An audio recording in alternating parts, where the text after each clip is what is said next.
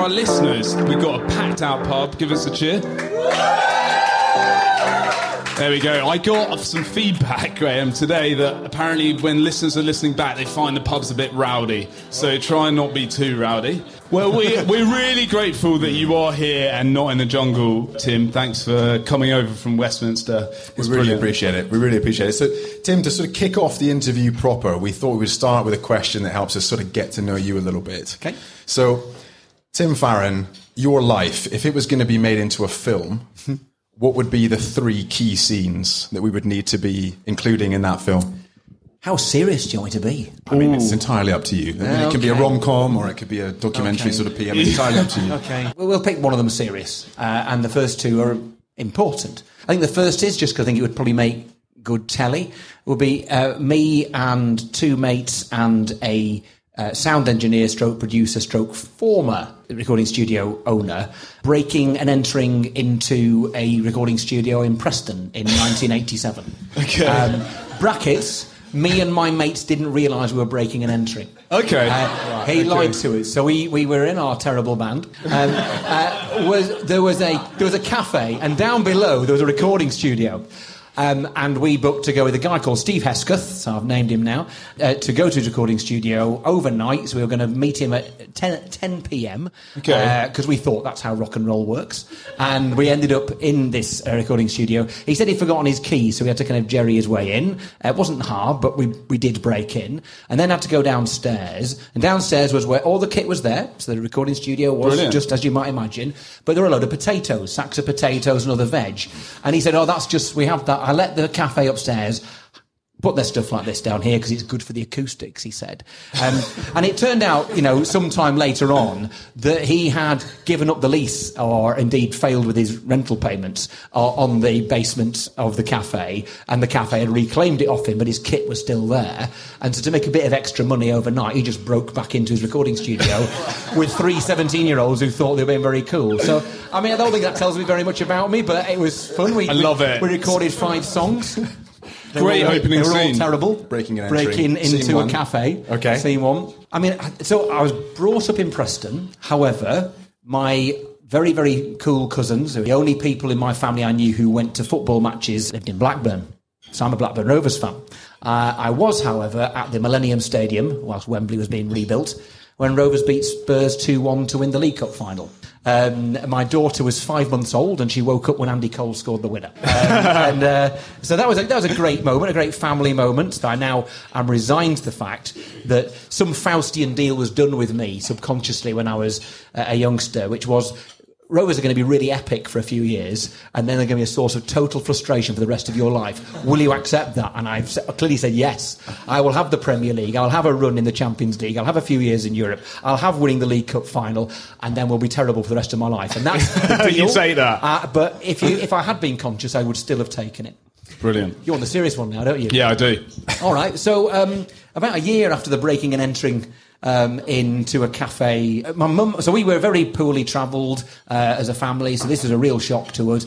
Uh, I went to sixth form college. Came back from that college towards the end of my A levels one, you know, afternoon. Uh, my mum, who at that point was a lecturer at Preston Poly, but now the University of Central Lancashire, and she said um, that her and about a third of the department, the business studies department, were going to be seconded to Singapore. And I joined them, me and my little sister, uh, who was 16. I'm still very, very close to. But when we got there, um, we discovered we were in a three bedroom house.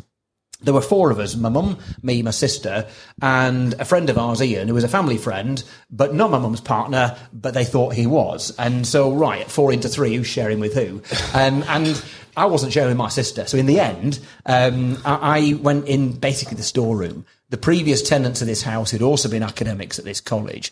They were Christians and they- they'd left their books behind. And, and then, you know, you're stuck. It rains a lot in Singapore. It's very hot sometimes. A beautiful place. I ended up reading some of the books. And the first books, well, first of all, I picked up a book um, which is about uh, you know all the God stuff, and I wasn't interested in the God stuff. Um, I, all frightening. But there's one on sexual ethics, oh, that's interesting. Then, in total boredom and frustration, after a couple of weeks, I started reading stuff that makes the case for Christianity. And at some point in the early hours of a morning in the early August of 1988, when I was 18, I thought oh flippin' heck, it's true. And I quite reluctantly, but very clear that it was the right thing to do, put my trust in Christ and became a Christian. And it has not been plain sailing ever since. We're going to come on to that. Thanks. I feel like we've got a nice potted history of Pop three. music, football, and God. Exactly. There we go. That's all you need. Covered all the bases, nice. But no politics. So. Overarching. Okay, okay. So I, I'm just personally interested what it's been like in Parliament the last couple of months. We want the inside scoop, basically. What it's felt like.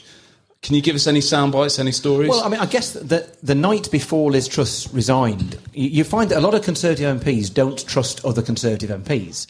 And so they will unburden themselves to well, the likes of me, and it's my job not to now rat on them. But uh, so I'm not going to I'm not going to name anybody. But there was you know, there's a clear sense that people have been living in a in a fantasy land for a long time. Uh, I mean, obviously, you take what I say with a pinch of salt, and there are there are arguments for and arguments against Brexit. But I do think Brexit is a a manifestation of a politics that just believes nonsense rather than anything that's based upon any evidence and uh, and, a, and, and irrational politics mm. and, and, emotional politics. And it's possible, I think, maybe what you could argue um, is that the the budget, which was based on ignoring anything that experts tell you is a reminder that sometimes you do need to listen to experts, and mm. wisdom is quite a good thing. And lacking it in in leadership positions is a is a serious problem. So I guess you've got all sorts of things going on. You've got the Labour Party, who I think feel, oh golly, we might be in government after all these years. Uh, you've got Liberal Democrats who are feeling relatively positive and feeling we can grow and win seats that we haven't won for several years. You've got the SNP, who both do and don't want to have a, a referendum instantly. Um, they feel that if there is a left of centre government in Westminster, the chances of there being a referendum that is won north of the border is that much less. And if I was Keir Starmer or Davey, I would be heading north of the border and just saying, look, you know, you can get rid of this lot by the messiest divorce you've ever seen that'll make Brexit look like a cakewalk, or you can just vote for us. It'll be a lot more straightforward. So there's a lot of SNP people think seeing that their best chance is receding. So they're very jumpy. And then Conservatives, they, they obviously range from panic stricken to angry to delusional to, to, you know, hopeful that things might turn around, which of mm. course they might do. One of the things that I've learned in recent times that politics changes much quicker than it used to. So the idea that, you know, you're 20 odd percent behind the polls and you're finished is not necessarily true anymore. The Tories could come back, guys. They could. My goodness. And t- Tim, I'm interested. So I work for a big company. There's quite a lot said about them in the news quite frequently. Mm. And I'm always struck by reading what's in the news versus seeing what I see when I'm on the inside. Do you have the same thing? I mean, it, when you read it in the newspapers, you're like, yeah, that's a pretty accurate reflection. Or do you hear and see a lot of stuff that goes on that is a different picture? When you walk around Parliament, there are journalists everywhere. Lobby journalists are allowed to be in many places all good people, um, and they are also, in, in, the same way that Conservative MPs would unburden themselves to me, um, and I wouldn't go and rat on. Uh, hopefully, they tell me things like that because they think they can trust me. Having said that, they go and unburden themselves to journalists who will then print it. so, and you, often when you read newspapers, particularly when you have seen individuals go up to people like Christopher Hope from the Telegraph or what have you, and, and then the next day, sources close to X said Y. I know exactly who X is because I saw him talking to Chris Hope over a coffee. Yeah. and, and so, so sometimes you think, yes, it does resonate, but people don't talk to journalists by accident. One of two things are happening. They've either got an agenda or they've got a psychological need, and sometimes both. Sometimes you want to do down uh, one person or to uplift another or, or get a message out there, and sometimes you just feel the need to unburden yourself. And and so often I will see stuff written in the papers, and I think that's a result of someone having an emotional crisis. That's somebody who's unburdened themselves without an agenda. They just felt they need to talk to somebody, and there was a journo who's prepared to listen you know, lovely journos, but it would have been far safer and healthier if they if they talked to me. Then I wouldn't. Just we'll talk to Tim. Tim, basically, the theme of tonight, the really sort of the overarching big question we want to ask you is: What does it take to be a leader in the modern world? Well, I'm the last person you should ask. Okay, uh, good to know up front. you didn't I mean, mention that weeks I, ago. Yeah, yeah, yeah, no, no. oh yeah, yeah. Although having said that, as is the case with many things, having done a thing, you'd be better at it now, having done it, mm. than when you started off. So, so maybe I, I can. Not that I have any desire to be uh, leader again. so I think there are a bunch of things. So clarity and credibility are two important things in, in leadership. You need to be very clear about what the, what is the thing that you're seeking to achieve, uh, and not a list of seven things. It's going to be really one, and then you have to have the credibility in order to be able to deliver it. In other words, you can have the best plan in the world, but if you, if no one takes what you say seriously, then why should they listen? Why should you get why should you get anything done? And so so for me, in the first instance, remember the Liberal Democrats have been absolutely wiped out. We've gone down from 57 MPs to eight. I was the only one of the eight that had got a majority of the votes cast in their constituency. It was an absolute total wipeout. So my, my, my job was to basically try to stop a party evaporating into nothing. So you had to pick, in the first instance, was to pick refugees. A, because I was passionate about it and I meant it. And B, because I thought nobody else would talk about it because they're too scared. And C, I just thought people who are liberals will be inspired by that and they'll want to get on board to try to fight for a better deal for refugees. And so we did. And then halfway through, Brexit happened. Mm. And I thought, do you know what? I can't look my kids in the eye if I don't do everything within my ability to fight against this flipping nonsense. And so I did. And it trebled the party's membership. But we had to be very, very clear about what we were doing. Did I have credibility? Well, I guess by taking the position nobody else did, you kind of got it. But there's some more important things, I think, than that. In the end, wisdom and integrity mm. are critical. We'll go with integrity. Integrity is partly credibility because if you are not trusted, then you will not be believed. Your message will not land. And if you, many politicians in history, you could probably name them and I wouldn't need to repeat their names, who may have had a great message, but if they're not trusted, people have their fingers in their ears and that's the end of it. And A, but also integrity matters anyway, because it has an outworking in terms of your values and the way that you govern, the way that you lead. But wisdom is crucial. So what is, what is wisdom? So a mate of mine teaches A-level psychology and she tells me, and some of you may know this already, that there's four stages of learning. There's uh, unconscious incompetence. So you don't know what you're doing, but you don't even know that you don't know what you're doing. Um, then there's conscious incompetence. Then there's conscious competence, unconscious competence. And I reckon that by the time you get to the fourth one, you're arrogant enough to slip round to being unconsciously incompetent again. and I think most of us, most of us are on the cusp between unconscious incompetence and conscious incompetence. And the crucial thing is to remain consciously incompetent. In other words, have a sufficient humility to know that somebody can teach you something. Yeah. Um, because if you don't have that, yeah. you will never seek advice. So, but there is a second part of it. There's being humble enough to know that you need it and therefore seeking it. Then there is judgment where you pick the right people to give you that wisdom. Where do you go to get that wisdom? And that does, that is something which is a bit more difficult to pin down. But those, I would say, credibility, clarity, integrity, wisdom.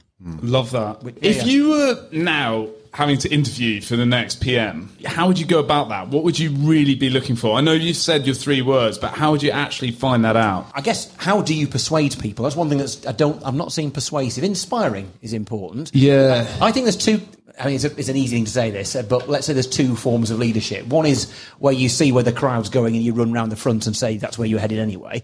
Um, and the other is where you decide to stake out a position, you persuade people to follow you. And I don't see enough of that. Too many politicians, either via their guts or more, um, almost more reprehensibly via very expensive polling and research, realise where the electorate's going and think, okay. well, I'll go there too. Okay. And sometimes, if you're wise and you know where the country needs to go, you need to persuade people to follow you that this is the right way to go. Yeah. So what that. is the right way to go? I mean, that's that's the next question. So, Tim, sort of, if you look back in history, I mean, who, who would you call out as sort of great great leaders that, that we've had who you who you think exemplify a, a role model of, of true leadership? Oh, that's a good question. I mean, I, if I look back and see um, the. Do you know? I'll, I'll just randomly pick out Gordon Brown. Uh, not that he was perfect by any means. Not that he's perfect by any means. But for, to, first of all, um, so there's a, there's a sacrificial element to all this. You read and you'll have seen all the various commentaries about uh, written by both sides, of course, as to why Blair became leader of the Labour Party and not Brown. But he could. Brown had seniority. Arguably, mm. Brown had first claim on it, uh, and you can make a case. And I would say, on balance, more than fifty percent anyway, that Brown's major motivation was that the Labour Party was to win even though it would cost him the premiership. Brown would have won the 1997 general election, maybe by not quite as much, but he would have won it, and he would have been prime minister and been prime minister for at least two terms rather than the half a term that he was. And he was a very competent Chancellor Exchequer. So he's a man motivated by the right reasons, by the right things, but was psychologically complex. A number of the decisions he made, and particularly when he fell out with Blair, became not even self-serving, but not public serving. But I would say in the early part, from let's say 94 through to uh, the Iraq War, Brown was somebody who secured power, sought it for the right reasons, and was personally sacrificial, which is rare. Now, you might disagree with Brown, but I'm, I'm, Sure. I'm struggling to find other people who I think I could say the same thing about. Okay, but this is this is our issue though. How would Brown get on today? Because I feel like since then, now we need to be entertained. We we need to please the crowd, and like he's not, a, you know, he's not a I've crowd got- pleaser, is he? yeah, I've got two two things to say to that. The, the, the the first is uh, uh, uh, when we saw that cloud Yeah. about Boris Johnson and Keir Starmer about eight or nine months ago. The big word at the middle of the Johnson cloud was liar. But the big Yeah. word in the middle of the uh, Starmer cloud was boring. Yes. And if I was Starmer, I'd have taken that on the chin and thought, yeah, good, Britain could do with a bit of boring. Um, and, I, and, and, I, and I'm not convinced that actually not being massively charismatic, and not, I'm not saying that Starmer is boring, but he's, you know, he's, he's not a performer in the way that Johnson is. Yeah. That doesn't necessarily need to matter. People Okay. forget William Hague was an outstanding leader of the opposition when it came to Prime Minister's questions. Outstanding. Ran rings round Blair every single week. He still got annihilated because Yeah. it's not the only thing that matters. Mm. The second thing I'd say is that we think, we tend to think in the last, let's say, 10 years, that having the right, you know, there's a, there's a Prefab Sprout's second single was The Devil Has All the Best Tunes. And we often think The Devil Has All the Best Tunes. That somehow only the bad guys have good emotional messages. This doesn't need to be the case. I mean, the person who is a centre left person, and you look at, in particular, Barack Obama, he was a man who, who was, you know, I would say, was broadly on the right side of politics, from my opinion anyway, um, but also had all the right tunes. This is a man who had the cadence, the oratory, the ability to fixate an audience and move it from one place to another. I, my, my criticism of, of Obama is similar to my criticism of Blair. They didn't realise how much power they actually had, crowd power, to move people from one place to the other. All the same, don't underestimate how much a difference Obamacare makes to the poorest Americans because he was able to use his rhetorical power, his ability to shift people, inspire people, make the hairs on the back of the neck stand on end and feel something here and get them to do something they wouldn't have done otherwise. You know, any kind of state healthcare in America is, is communism, and yet he achieved it to a degree, nothing like our NHS, but far better than what was the case before. So we shouldn't assume that emotional messages are the preserves of the reactionary and the populist. It's entirely possible to be rational, to be moderate, to be progressive, to be reasonable, and to be emotionally intelligent as well. And I would love there to be somebody like that. But, but so just just to follow up on that, so a Go modern on. example perhaps is Theresa May. She clearly very different sort of character from Boris Johnson or Liz Truss, but and and she was probably, if you had this cloud, a bit more towards the Starmer sort of boring end of things, Yeah. which again feels kind of not a bad thing in someone running the country. What what happened with her then? Why, why did she sort of fail? So um, I've got to be careful not to be too clouded by the fact that I actually quite like her. Right. Because I think if I was going Yeah. to analyse her premiership, it, it wouldn't. I wouldn't give her ten out of ten. Okay. Um, but as as some of you know, um, I was I was at university in Newcastle in the late eighties, early nineties. Got a call one afternoon to our house phone. There were no mobiles in those days. uh, the phone goes. Uh, my mate John picks it up, and he said, "There's a."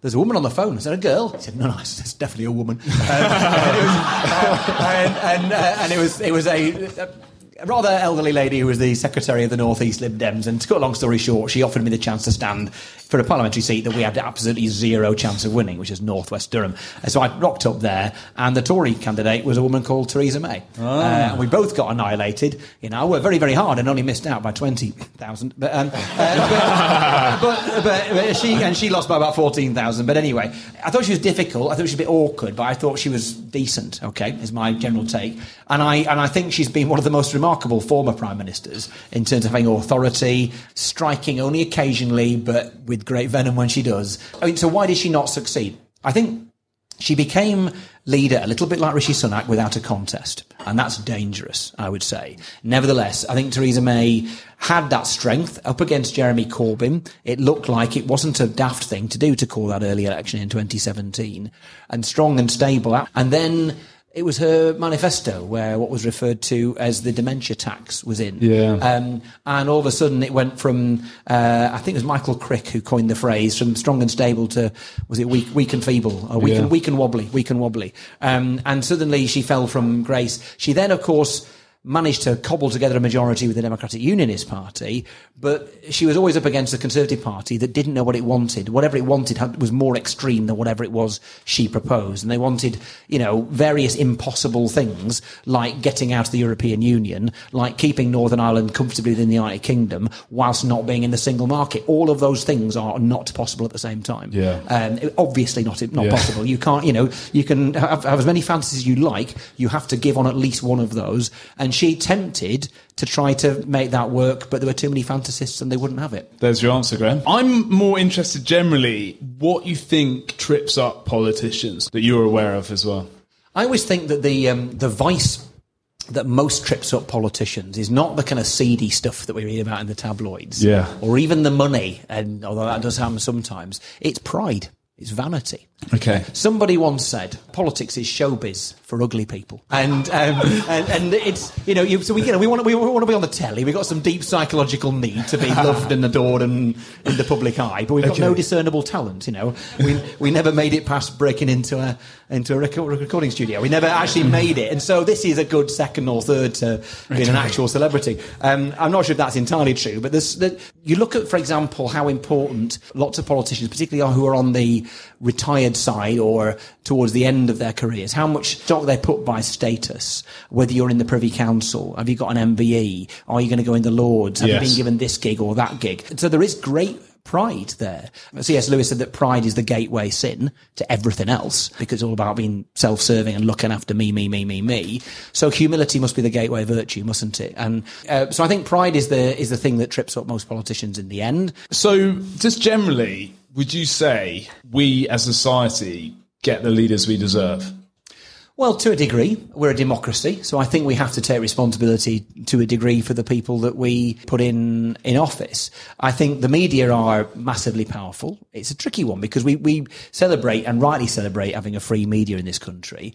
But let's be honest, I, w- I would argue that the journalists that are in and around Westminster probably probably break down politically largely like the electorate as a whole does. But if you look at the print media, which via social media is still hugely, hugely significant, um, the print media is about 80 to 85%, not just right wing, really quite right wing. And so there is a sense in which, you know, people, we, all of us, you know, we, fish don't realize they're in water. It's normal. Yeah. We don't Yeah. think about the air that we breathe. Yeah. And the culture we're in, we might think we're terribly independent individuals who think for ourselves. Yes, but we are all affected by the culture that we swim and breathe in.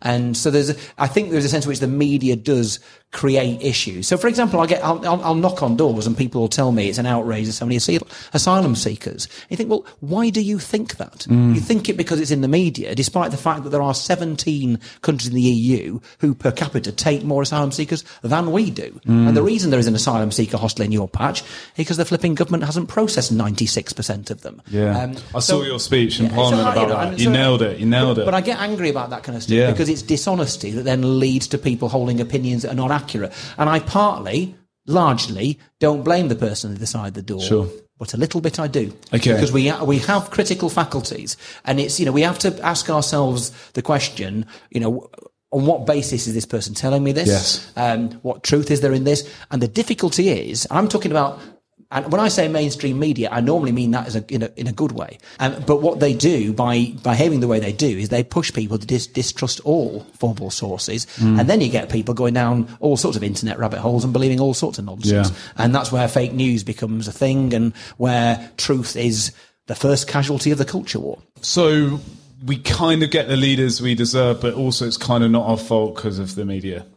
Well, no, I don't want to blame the media, but I think that we, I, I our, our our culture produces leaders, and as I said, you know, the, the, most leaders, I'm afraid, see which way the crowd's going and run round to the front. Yeah, fine. Um, Exactly. and so that it, you know, so we that we get the leaders that you would predict our culture would produce. I'm afraid. So, Tim, maybe to move on a little bit more to you as a leader, what are the values that guide you in, in being a leader, and where do you derive those from? Well, I always say to anybody who's involved in any kind of politics or community work at all that they are a leader.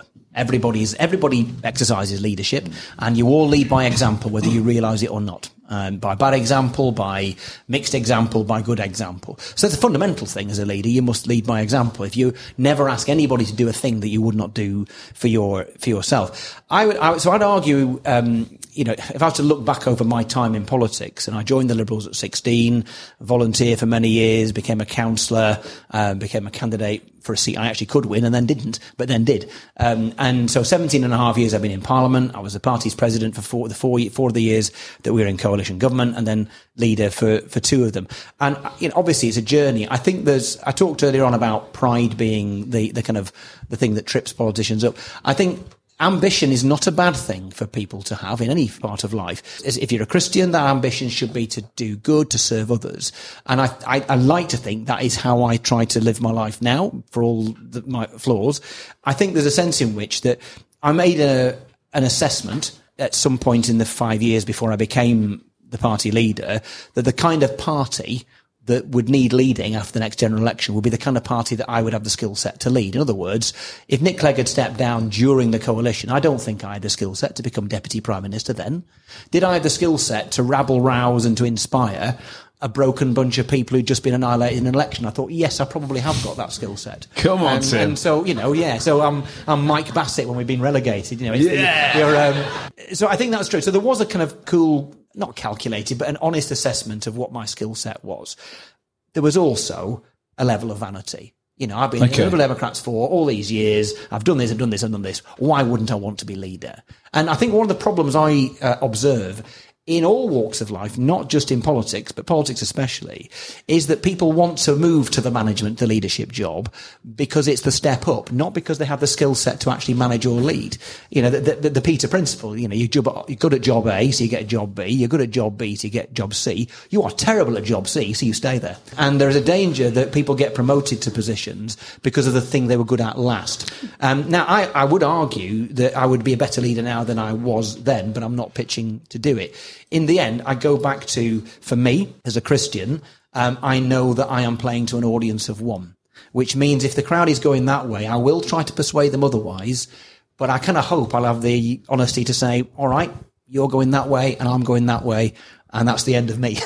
but okay. nevertheless, that's the right thing to do. Somebody put Jesus up there as the perfect leader.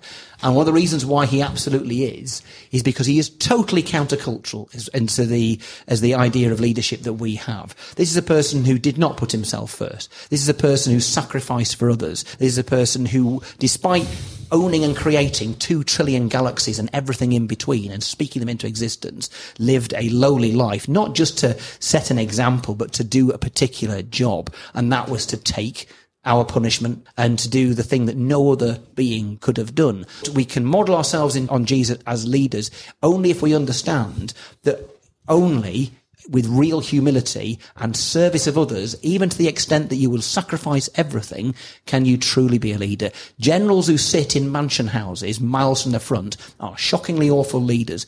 Generals who will go and put themselves in harm's way with their men and women, they're great leaders.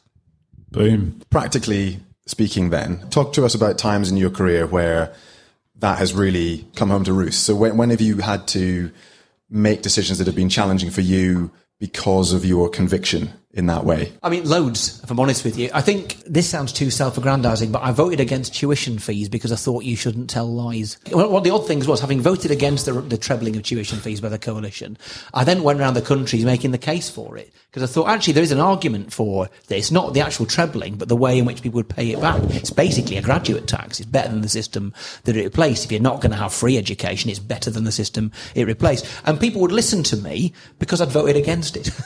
it's, you know, what I said about mm. having, if you can maintain, maintain trust, but you, people will sometimes put a pledge in a manifesto that they can't achieve, particularly in coalition, you're having to trade some bits of it. Mm. But if you make a specific pledge to abolish something that you then treble, I'm sorry, you can't do that. And that may be very unpopular with some of my colleagues. What was the phrase that somebody said? And I, am nearly sure I know who said it, but it was it was one of these you know unattributables in the press. What what what is there about the treacherous, god bothering little shite not to like? Uh, was the thing, was the thing.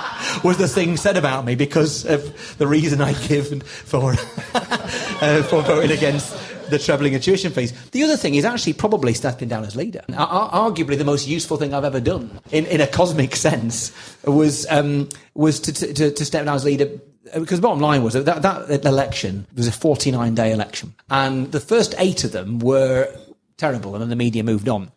But for me, the sense that yeah, Mr. Farron, I want to know what you think about these things that it says in the Bible about sex, sexuality, about abortion, all those kind of things, which are really difficult issues. And my inability to deal with them in a way which sort of was satisfying, you know, one way or another.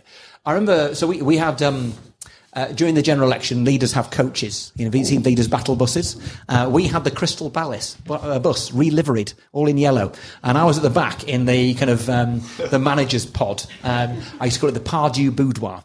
Um, and I was in the Pardew Boudoir about a week and a half into that 49-day election, seven-week election. And I remember, I, I kind of I, I, think I'd prayed about it. I'd certainly talked to my mate Paul, who's my pastor up in uh, up in Kendal. Uh, but the decision was entirely entirely mine that I shared with no one apart from Paul and my wife was that look, it looks to me as though there's kind of three options here. I can either carry on trying to bat away these difficult questions and just be a terrible leader because all the attention will be on theology and not on Brexit or the NHS or our messages. And if yeah. you're the leader of what was then the fourth party and you've got a minute's coverage a day, what? It's like you having one advertising hoarding and some blighter vandalising it every single day. Your message is not getting across. So there's that. Or I can basically become apostate and pretend that I don't really follow Jesus and it's just a private thing and don't worry about that kind of thing. So rubbish leader or, you know, apostate Christian. I thought they are two terrible choices. There is a third. And I just decided, well, I will, I will step down as leader once this election's out of the way. I took the view that vainglorious and all this, I've got Gladstone's party to lead. I've got Gladstone's party to save. We're going down the plug hole, you know? Yeah. Um, there's one opinion poll that showed us losing every single seat. In the end, by the way, we went up by 50%. Yeah. It wasn't so bad. But I, and I resigned about a week later, but I made the point of making it clear why it was. Because that's, you know, if you tell the story, I joined at 16. I'd been, you know, a student activist, um, NUS a student union president. I'd been a councillor. Uh, I'd been a candidate. I'd been a MP, shadow cabinet president, leader, and then you give it up. What would make you give up a thing like that? Something better. That's what you give it up for. Um, something so amazing, so divine, it, it, demands my heart, my soul, my life, my all, um, which is following Jesus, which seemed to me that's the better thing to do. And so, plug for my first book, A Better Ambition. It's a better ambition to live your life for Jesus. Doesn't matter if you don't amount to anything in the eyes of the, of, of the world. You cannot take it with you. And so the great blessing is, I mean, if I look like, and brackets, I really did, if I looked like a rabbit in the headlights during that questioning, I'm roadkill now, so it's fine. it's fine. But, I mean, animated roadkill, and and and so you. But and, and if the cat fits, wear it. So I, my job is not. My job is fundamentally as a Christian. And if I was to advise any person about to stand for Parliament, what is it to be a Christian in politics? It is not to force people who are not Christians to live as though they were. Counterproductive and not sanctioned in the Gospels. I don't think at all. It is to serve people. It's to be an example. It's to be a good leader, to be sacrificial, to do the things that people need for them, to be the voice for the voiceless. So I love doing that. Um, and that's my fundamental act of being a Christian is to just be a decent MP. But it's also to be a Z-list celebrity and do stuff like this. Yeah! yeah. Come right. on! Okay, one final question. Yeah, go for it. Because then we want to open up for Q&A. so my final question would be, I just think it's really interesting that you're still an MP. Because, you know, lots of leaders, after they've been party leaders, kind of go off and do other things. But you're still here, and I'm still getting your passion. And like when I watch you in Parliament, you're just as passionate as ever. And I just wondered if you could share with the room, like, what gives you that passion and energy. I know you've just shared a bit, but could you share a bit more? Because it'd be a nice, hopeful note to end on as we think about this subject. Well, again, what's ambition all about? And I think so. You, you do see people who've been prime minister or party leaders or yeah. senior ministers, yeah. and when they give up or feel they're forced to give up. There's a kind of air of despondency about them. It's a, oh, I've reached the top and it's all over now. I mean, to my mind, it was a great honour and a, a, duty almost to lead the Liberal Democrats. It was a, always a modular job, and I did module one, which was stop us dying, which I suppose is fine. Um, you know, there were other things we could have done, but you know, it was not it was not an interrupted leadership in the sense that we, you know, we yeah. we could have evaporated to nothing and we ended yeah. up going up by fifty percent. So that's not bad. It's an absolute joy to be a member of parliament to serve my community and to do other things that then get brought in with it. So I, you know, I, I mean, I'm the MP for a glorious bit of the country, but human beings are glorious wherever they live. If you are made in God's image, you are of ultimate lofty dignity.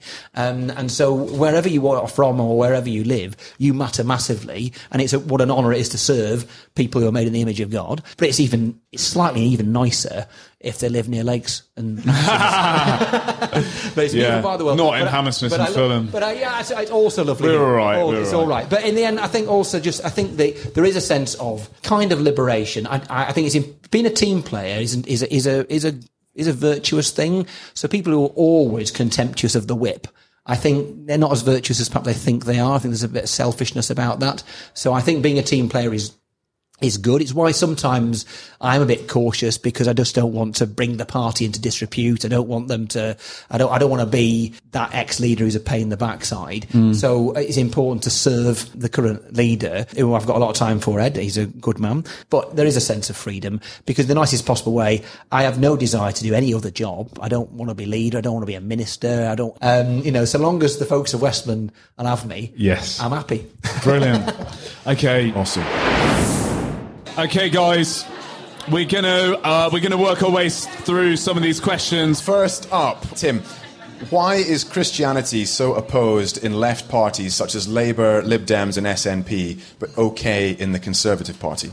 So I don't think that's true. Um, and I'll say two, two things. First, first of all, um, my Bible study group tomorrow morning will be I'll have moderate Labour, Corbyn Labour, SNP, Independents in the Lords, pro Brexit, anti Brexit Tories, and me. And so I think there's a real mixture. I think that there is a, a tendency to think that.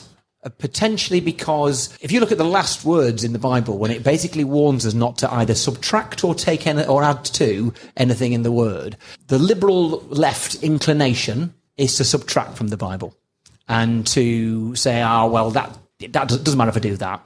It doesn't really say that. Real generalisation, but it's an observation, and that's heresy, by the way. Um, and and there's a right wing heresy, which is to add stuff. And so if you look at America is a great example, but there's a little bit of it in the UK where Christianity is part of a an array of traditional em- em- emblems, flags and guns and monarchy and stuff like that. And some of those things are good in their own right, but the the danger is that the, the left tends to try to uh, Tipp-Ex out Christianity, and the right wants to corrupt it. And I think we should be equally suspicious about both. Interesting. Really good answer. So, Thank you.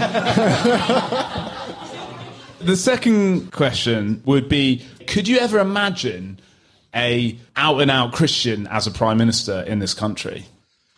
I refer you to my podcast today. So Really? today- yeah. So Well, today I Is um, it that's a mucky business? a mucky business. A mucky today business. I interviewed a wonderful guy because he's a Catholic priest called Father Vickers, which is brilliant. Uh, but he, but Mark, Mark Vickers, he's a wonderful guy. He's written a book called God in Number Ten, and it's the the faith of our prime ministers from the 20th century, from Balfour to Blair. Now you know, he does a good account on every single one of them. There are many practicing Christian prime ministers during the 20th century.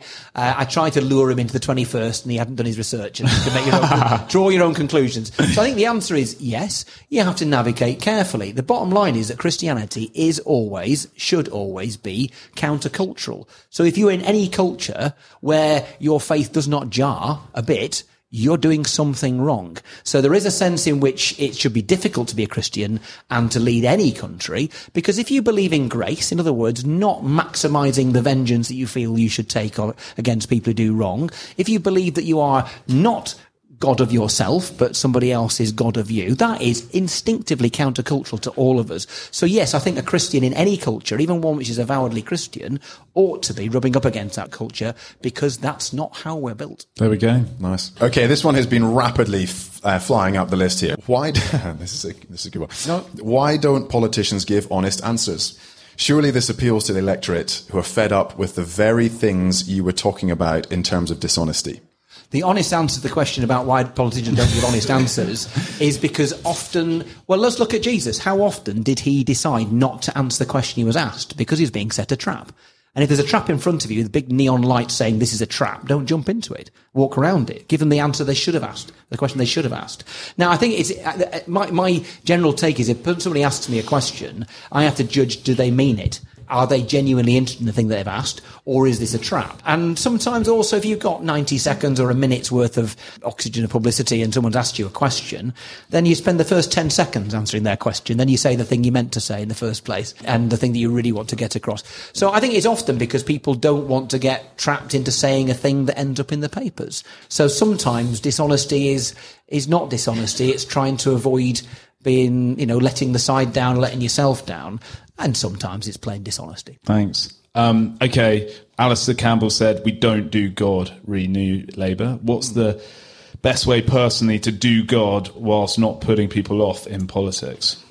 So, I, first of all, I think if you ask Alastair Campbell that, and I have, um, he didn't really mean it the way it came across. He just didn't want Blair being harangued on the issue at that particular. What the issue was, he was being asked over and over again, did he and George W. Bush pray together during and in the run up to Iraq? And he did not, referring to my previous answer, he did not want Blair to give what was probably an honest answer because I think they probably did. Uh, that would then be over the over the newspaper. So he just blanked it out. But that's been taken as a indicator of, of how things are in the UK. And in the in the states, I think there's only one avowedly atheist member of Congress in either houses. I can't believe that's actually true, but avowedly, that's uh, uh, up front, that's the case. Um, so you've almost got to pretend you have a faith in the states to be taken seriously and to be electable. Whereas in the UK, you've kind of um, got to pretend you haven't got one in order to be taken seriously. The bottom line is I think that Christians and has, have not done a great job in defending and promoting A, the gospel, and B, the rational reasons why it's okay to believe. So, for instance, is it okay for a person of faith let's say the Christian faith, to be influenced by their faith in how they involve themselves in politics. And lots of people say, no, they must leave it at the door. I think, well, should a Marxist leave their views at the door? Should someone who's read Milton Friedman and agrees with every word on monetarism and free market economics leave that at the door? Or have we to accept that we all have complex worldviews and they are what we are and who we are in a genuinely liberal democracy? We bump up against each other. There is no neutrality. There is no neutrality. There just must be respect between different views. Of course, people can take their faith with them into the sphere and arguably, arguably it's good if they do because we could do with some values in politics. We could do with people who feel that there's something else to live for rather than them being what they want to be. Brilliant. I think that's a great note to finish on. Huge round of applause. Okay. Tim, thanks so much. Brilliant. Been having you. Thanks a lot. Lovely.